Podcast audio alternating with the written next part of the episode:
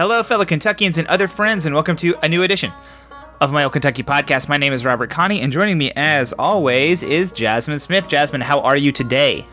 I'm doing well, Robert. How are you? Doing very well. Uh, just so everyone knows, right at the beginning, this uh, we will not be having an episode next week. So check us out in two weeks and listen to this one. You still have a whole episode to listen to to enjoy, but you will not have one next week. So just getting that out of the way right up front. We have lots of stuff that we want to talk about this week, though. Jasmine is going to be talking to us about the end, or you know, I don't know, is it the end of the eviction moratorium?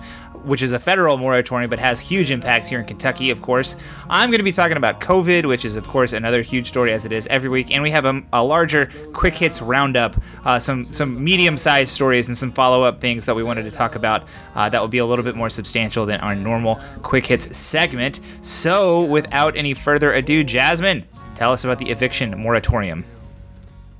Okay, so this has been obviously going on since the beginning of COVID, since early 2020. We haven't really talked about it in depth. So I thought we would summarize what's going on with the federal eviction moratorium, how it affects Kentucky.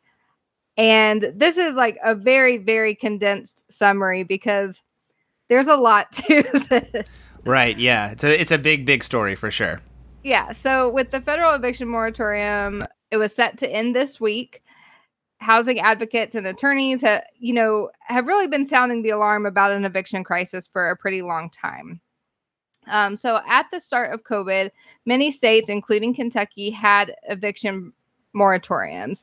Some were only like partial suspensions that didn't cover all renters, um, but there was always still federal protection under the CARES Act, although that still didn't apply to everyone, only covered properties. And the CDC eviction halt was also kind of watered down over time. So they began requiring a declaration that had to be sent to landlords. And so not everyone knew that they needed to do that. They also said in their questions page that eviction proceedings could happen, they just couldn't physically evict people. So this wasn't just like a blanket eviction protection.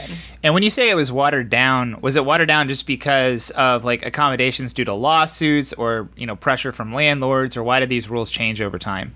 Things changed over time just as COVID changed. Yeah, the CDC itself changed the rules, right? There wasn't like a well, sort of like the CARES Act changed the rules too. Um, and then the CDC rules, no one really knew how it could be enforced. And so they have this like frequently asked questions page that says, "Oh, you can have the eviction proceedings. You just can't physically remove people." But like no one really knew. Like right. no one knew what they could do and and that was their guidance, I guess. Yeah, I mean it, it's worth probably mentioning that the CDC has never in its history done an eviction moratorium. Uh, you know, it's like the Center for Disease Control. And I mean, good for them for doing it, right? But like, it doesn't really fit their wheelhouse super well. It's like they're used to yeah. like tracking Ebola and not like dealing with landlords. Um, so it was a little bit different. I mean, and and you know, but the other the the upshot of it is it was very unclear how it was kind of happening and caused a lot of chaos. Uh, even though probably at the end of the day, a lot more people were able to stay in their homes than would have otherwise, I guess. Yeah. And so we're going to talk about the CDC having an eviction halt a little bit. Um, but first, just talking about the protections we had in Kentucky. So in Kentucky, we had an eviction suspension that was later revised to evictions only for failure to pay rent. And then later it turned into just a 30 day notice requirement. And after that, when it just became like a notice requirement, eviction proceedings spiked in Kentucky. So, like some of the links in the show notes, you know, have graphs that show like a big spike in October of 2020 and evictions. Um, and then data from Louisville showed that judgments were the most dense in the West End, which, mm-hmm. you know, are majority black neighborhoods. Um, so that's who this is disproportionately affecting. Mm-hmm. And records from the sheriff's office also showed that set outs, and so set outs are the actual physical evictions when the sheriff's office comes and starts like moving your stuff. Um, those were being scheduled, and and I don't think we have a way to know if they happened, but they were scheduling physical set outs, which I, you know, I'm not sure unless you're paying pretty close attention. It, it's hard to know what has actually been going on. Yeah, and I mean, this is all. I mean, again, this is all very confusing because it's like proceedings are going on, but even if the judgment comes down against the renter, they're not set out like you mentioned. Uh, but those things were starting to be scheduled, uh, but we don't know if they happened. Yeah, and so it sounds like it's it's kind of hard to get your arms around what's actually going on here. Yes, exactly. So then, also during all of this, landlords groups started to sue and argue that the CDC did not have the authority to halt evictions. While these suits were pending, Congress gave CDC the authority under the Consolidated Appropriations Act. Um, but even with that ratified authority, the CDC lost several federal lawsuits and it eventually went to SCOTUS. The Supreme Court allowed the moratorium to stay in place only till in July 31st, absent legislation and legislation was not passed. So that's where we are up to this week. Yeah, that's a story in and of itself. The the re- legislation right. not being passed. Yeah, and and that's very disappointing. It's it's really tough. I mean, you had really strong advocates led by Cori Bush of Missouri. Um, a lot of really great mm-hmm. uh, House and Senate members that were pushing to get some of this passed, but you know, with such a slim majority in the House, Democrats you know couldn't get it done and then of course even if they had gotten it done it wouldn't have passed anyway because this would have had to clear a filibuster so i mean i, I think once you know brett kavanaugh ruled that that july 31st was going to be the last time that was when we kind of knew that that was going on um, and I feel like there probably could have been more done by, you know, maybe the Biden administration or maybe from Congress to like be more prepared for this day. But yeah, it definitely came. Uh, and then we all kind of started scrambling, right? Right. And I mean, really, like each one of these bullet points here could really be its own story. The federal lawsuits could be their own story because right.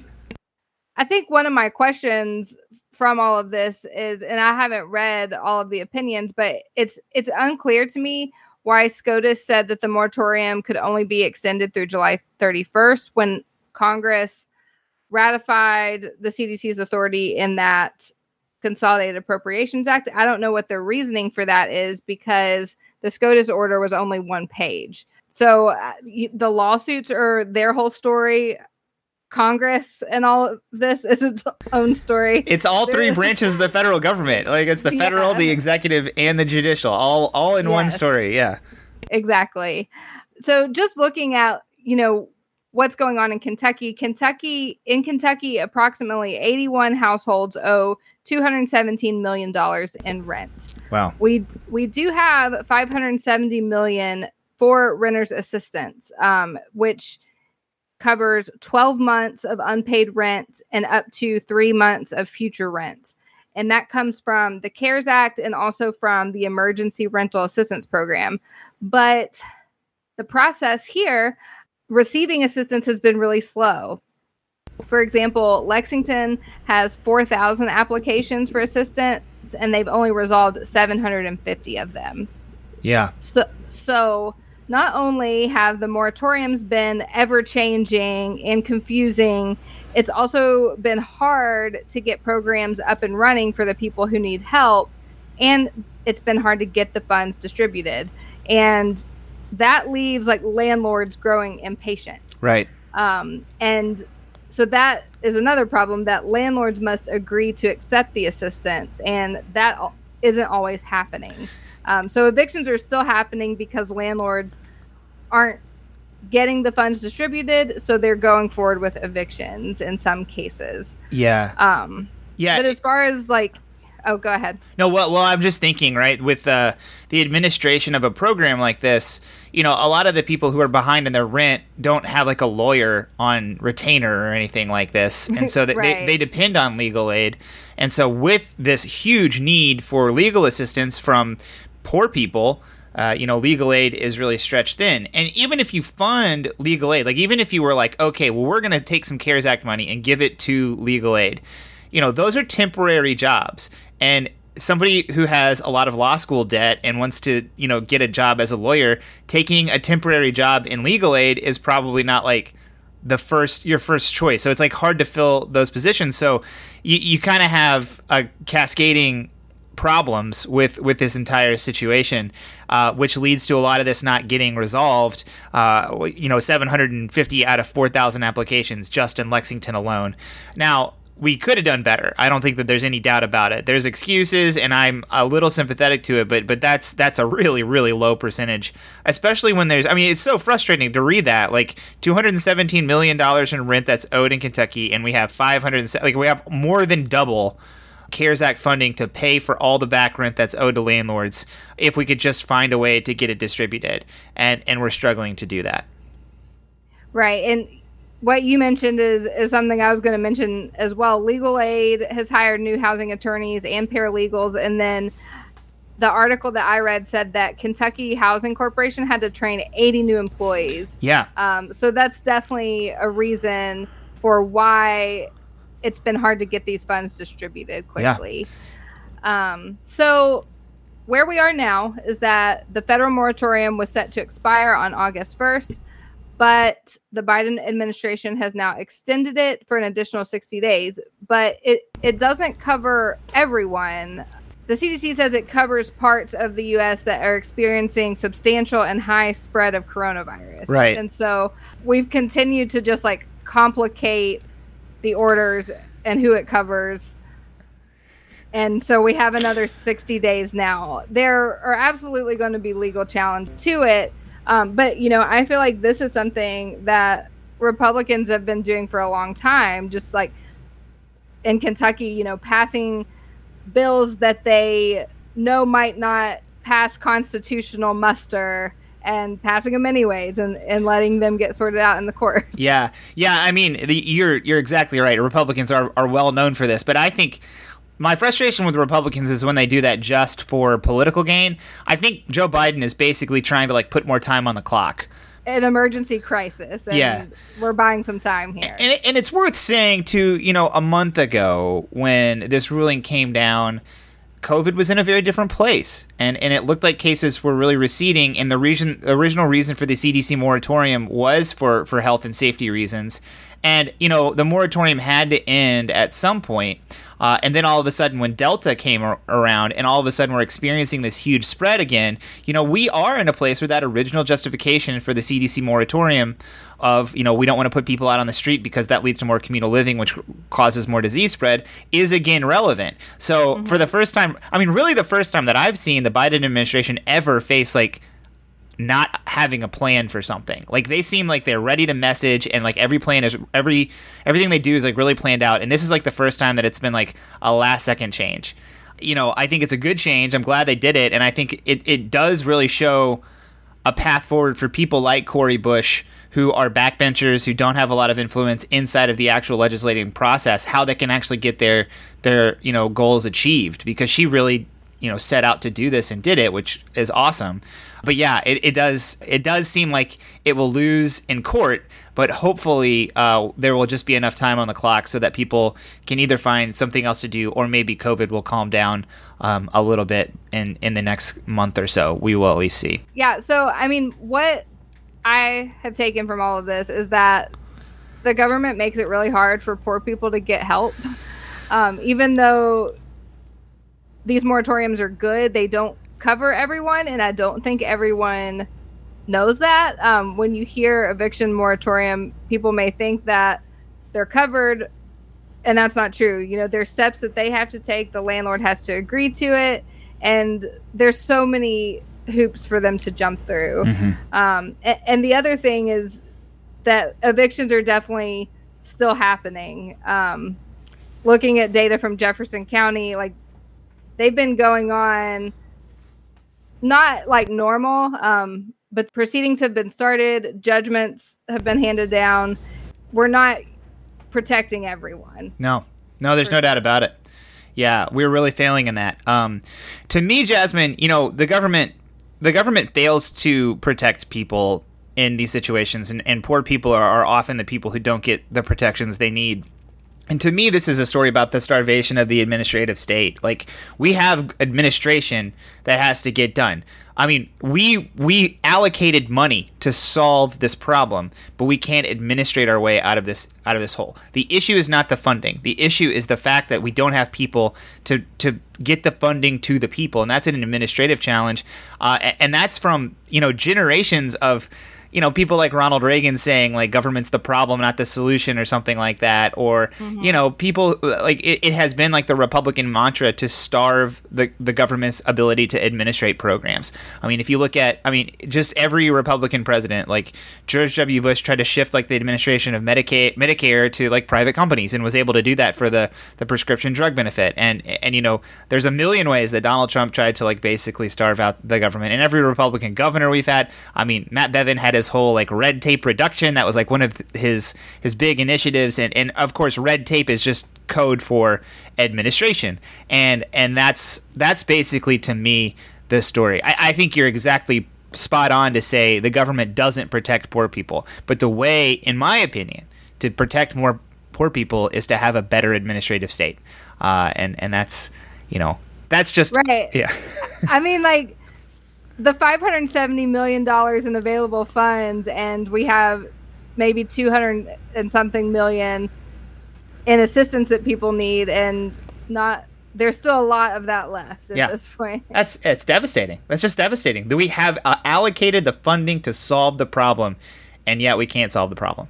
Yeah, mm-hmm. really sad. All right, Jasmine. Well, that story was about COVID, but I'm going to talk a little bit more directly about COVID.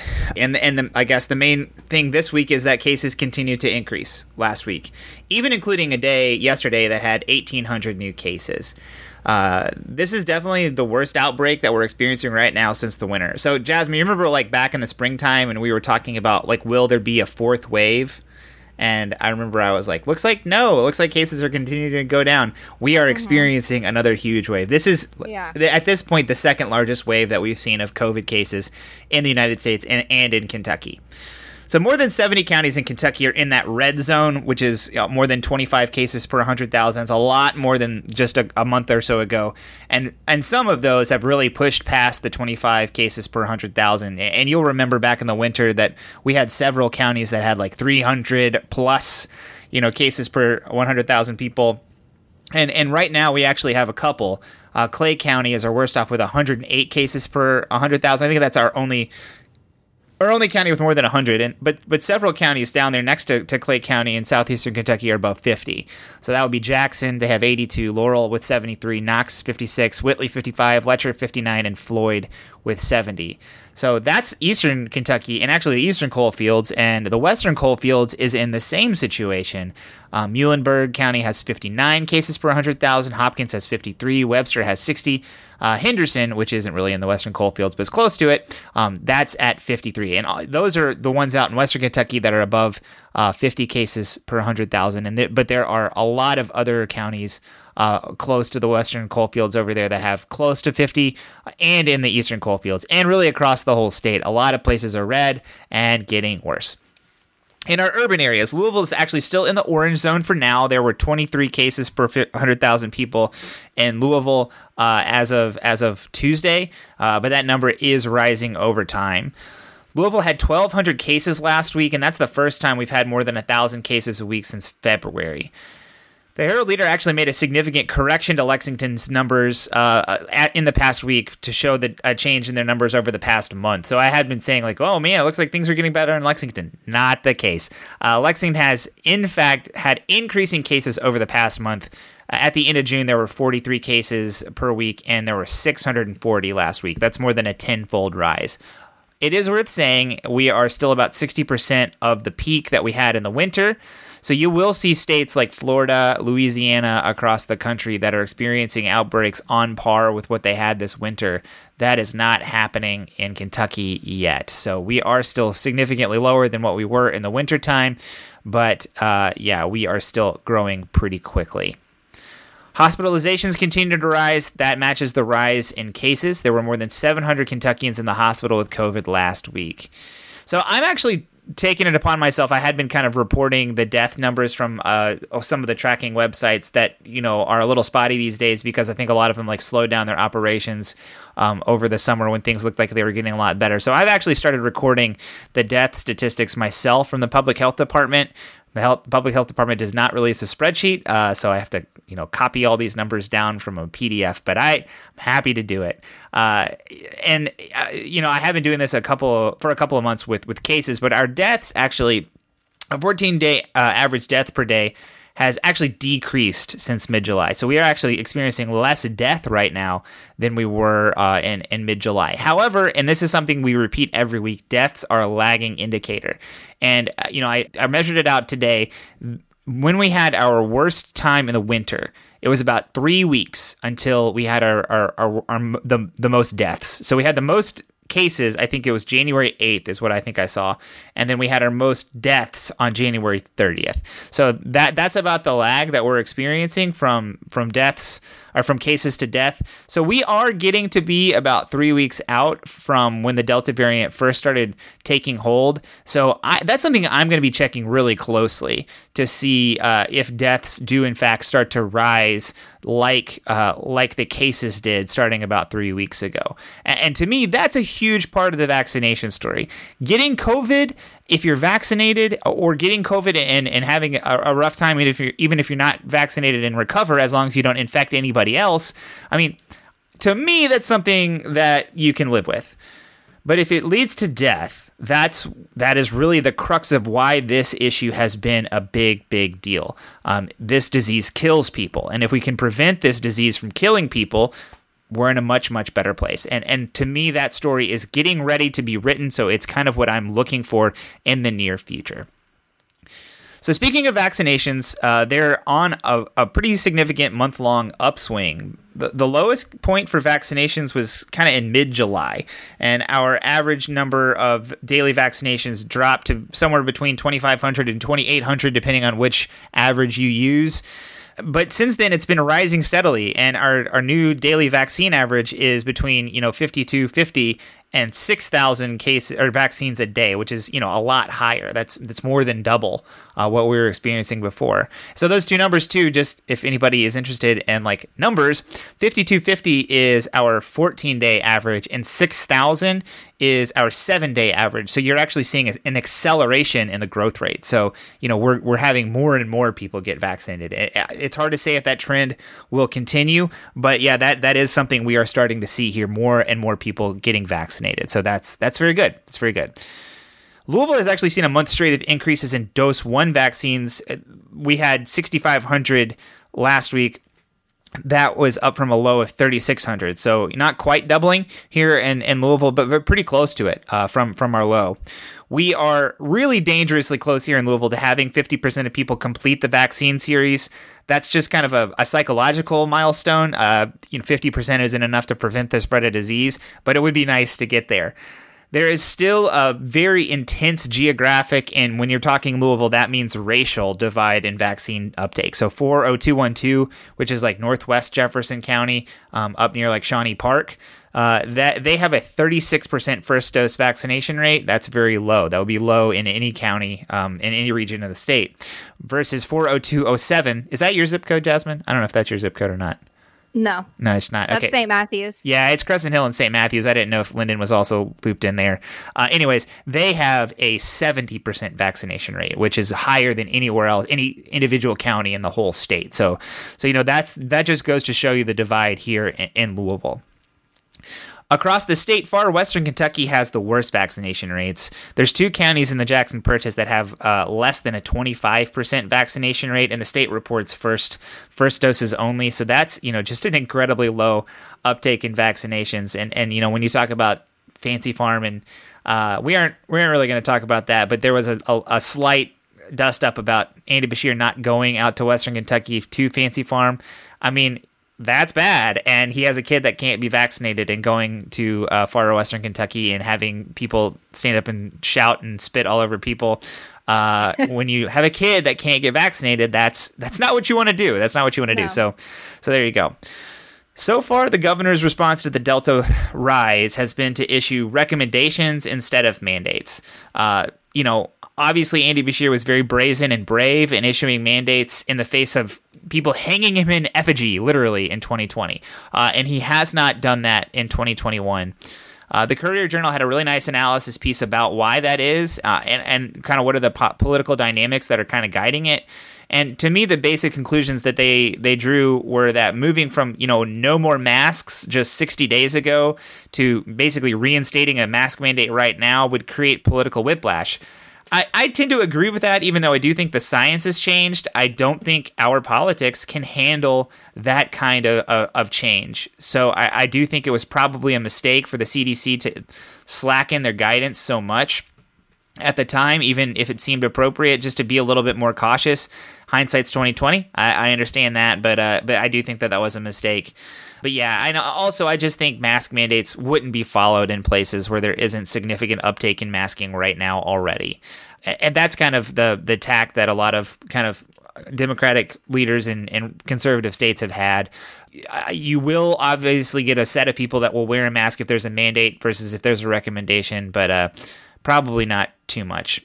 At the end of the day, everybody's just got to get vaccinated. That that's providing significant protection from the Delta variant. I heard today there's a, a Lambda variant. Uh, that's uh, I, I, guess we're just going to do this forever. Uh, but, you know, nothing really known about that one as far as I can tell yet. But, you know, all of the variants we've seen, the vaccine works really well against them. That doesn't necessarily guarantee into the future, but if we can stop the disease from, you know, existing, then we can stop it from mutating. Um, so, anyways, go get vaccinated if you can. Actually, no. Even you, you can, you can go get vaccinated. Make the time, make it happen. Tell your mimas and your, your really your mimas probably are vaccinated. Tell your parents they need to get vaccinated. That's the big, and, and also like your friends. Uh, that's the people in in uh, the 30s, 20s, 30s, and 40s are the ones that are really struggling to get vaccinated right now. Woof, Jasmine. Any any COVID insights right now? I know you you had planned to actually do some stuff in the next couple of weeks. How are you feeling about it now? Yeah, um, it's all up in the air. I think. Yeah. right now, um, and my my office does have a new mask mandate, so I've gone back to being masked most of the time. Yeah, um, my daughter ran a fever for the first time in her life uh, just last week. Um, it's pretty scary. No COVID. Uh, it was much grosser. It was a you know stomach issue. But yeah, that that's really scary. You know, she's just a baby, and that's that's tough to watch. But uh, you know, just got to get vaccinated. Everybody's got to do it. Okay, Jasmine, we do have some more substantial quick hits we wanted to talk about this week. So the first up is that Alice Forgy Kerr has said that she is not going to run for re-election to her Senate seat. She has served in the Senate since 1999, and you know if you're a historian of Kentucky politics, the Forgy name that's one of the most storied in Kentucky Republican politics. In recent years, she's kind of become one of the more like moderate Republican senators. Uh, you know, the rest of her caucus, I think it's absolutely fair to say, has shifted right. Uh, the rest of the Republicans in the Kentucky Senate, but her district, which is entirely within Fayette County, has definitely shifted left. You know, they're not like you know gonna vote for AOC or something, but they're definitely further to the left than they were 20 years ago. Uh, you know, this is you know, she's served for 22 years, and with that dynamic of her kind of in the middle, her caucus swinging one way and her district swinging the other, I kind of understand why she wants to hang it up. Uh, I think that this is probably the best pickup for uh, opportunity for Democrats in 2022. Currently, the only person running for the seat is the guy that owns the Brewed coffee shop in Lexington, which really flaunted the uh, the the mask mandate and other uh, COVID rules during 2020. He's running on the GOP side, but it probably will draw a lot of attention on the Democratic side as well. Yeah. Um, what do you think, Jasmine? Uh, Lexington seat, you think the Democrats have a chance here, or any thoughts about Alice Forgy retiring? I thought the Democrats had a chance in Lexington, and then 2020 did not go well in seats that were Democratic and seats that we thought might flip Democratic. So, ooh, I don't know. I'm not feeling optimistic about it. I think that Paula Setser Kissick will run again. Um, I don't know if she'll have to run against someone else, but um, yeah, I don't know if we can do it. Yeah. I, I mean, if you're an optimist, you would say that like 2020 had Trump on the ballot. He brought out a bunch of people who voted who don't normally vote. 20 18, this was a really close race. And, mm-hmm. you know, I don't think uh, a lot of outside groups, Paula Setser-Kissick obviously ran really hard, but like, I think with a little bit more focus on this race, uh, we could have flipped it in 2018. Um, this is a race that, that falls in the midterm, so it also is a, a race that, you know, Democrats could hold probably, um, at least given current political dynamics. So, you know, I don't know. There's reasons to be optimistic, but you, you know, Jasmine, you, you're always here to bring yeah, us back to earth. You're, right. It is a winnable seat. It's one of the more winnable seats. Yeah, yeah. But I don't know. Yeah. Also, Alice Forgy Kerr, you know, now that she's retiring, I think we can admit that she's she's a nice lady. She went to church with both of us when we were in Lexington, mm-hmm. so so you know, always always been a little fond of her. Um, but yeah, she also announced she had COVID, uh, even though she was vaccinated. She was a breakthrough c- case there. So get well soon, Alice Forgy Kerr.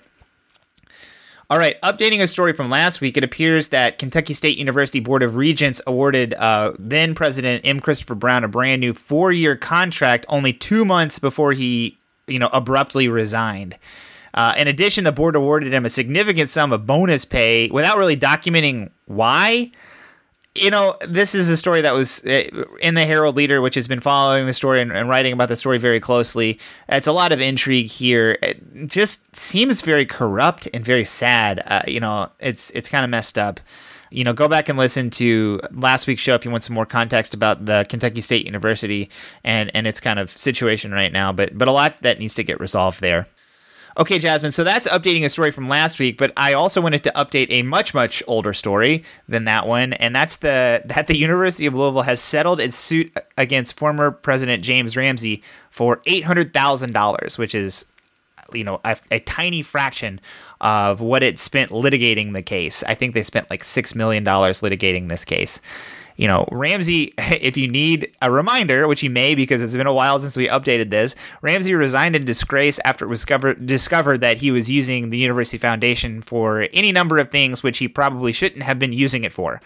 Um, I did read one analysis of this story that said, like, this is uh, a, a, case that serves as a wake up call to foundations and organizations to enact t- tighter financial controls over their their organizations because I mostly think that Ramsey got away with this by saying like there wasn't any rules saying I couldn't do this, uh, so he did it.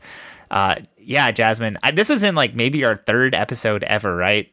Mm-hmm. Yeah. Our when our podcast started, we talked about James Ramsey and U of L, and we talked a lot about Bevin reorganizing the boards. Yeah. Yeah, I, I, feel like you probably talked about James Ramsey for like a year and a half. Um, yeah. Yeah, this was kind of one of your one of the stories that, that you, you followed pretty closely. So yeah, uh, it's eight hundred thousand dollars, and I think it's probably the books closed on it. Um, yeah. I mean, at the time, we really kind of thought James Ramsey might go to jail. And I don't even think any of this money's coming out of his pocket. I think it's mm. going to get paid out of an insurance fund um, that they had for liability over the fi- the foundation. So not only are they getting $800,000, they're probably going to have a higher rate of insurance that they have to pay. So yeah, uh, big loss for U of L yeah, there. Not uh, great. Not not great. Go well. Yeah, not great. I mean, yeah. Hopefully, it does serve as a wake up call for the other foundations and, and, groups across the state with large endowments that, like, yeah, have some rules. Like that's important. Mm-hmm. All right, last thing. Um, new reporting from Chris Otts at WDRB shows that Derby City Gaming, which is one of those historical horse racing slots parlors, is now Churchill Downs' biggest grossing facility. That's even more than all of their actual casinos horse racing in the actual Churchill Downs makes significantly less revenue than like traditional casinos. Um, you know, Churchill Downs is a place in a really historical location, but the company is a gambling company that makes money, uh, most of their money doing a lot of other things. Um, yeah, so the the upshot for me here is that like this is something that's making a ton of money for Churchill Downs, and obviously they're not going to shift away from it with their new legal authority that they received from the state. So the legislature really does need to go back and update the tax rates on these machines next year. I mean, they said that Churchill Downs has basically agreed to like some level of higher taxation. They need to take whatever Churchill Downs accepted and triple it. that's that's basically my opinion. Uh, yeah. Uh, any thoughts? Have you have you ever been to any of these historical horse racing spots? I have not. Yeah, I got invited to one Uh, and I said no, thank you. Um, yeah, so uh, slot machines are super boring. Whatever. Uh, I'm not going to that. Uh, anyways, yes. All right, Jasmine. Well, that's it for this week. Uh, how can people get a hold of us? They can find us on Twitter and Instagram at my old KY pod. They can like our Facebook page and listen to our show on the podcast app of their choice. We also have a Patreon page where you can support what we're doing for as little as a dollar a month. You can do that at patreon.com slash my old Kentucky podcast. And last but not least, we are part of the Demcast network. All right, everybody. Thank you for listening, and we will see you in two weeks.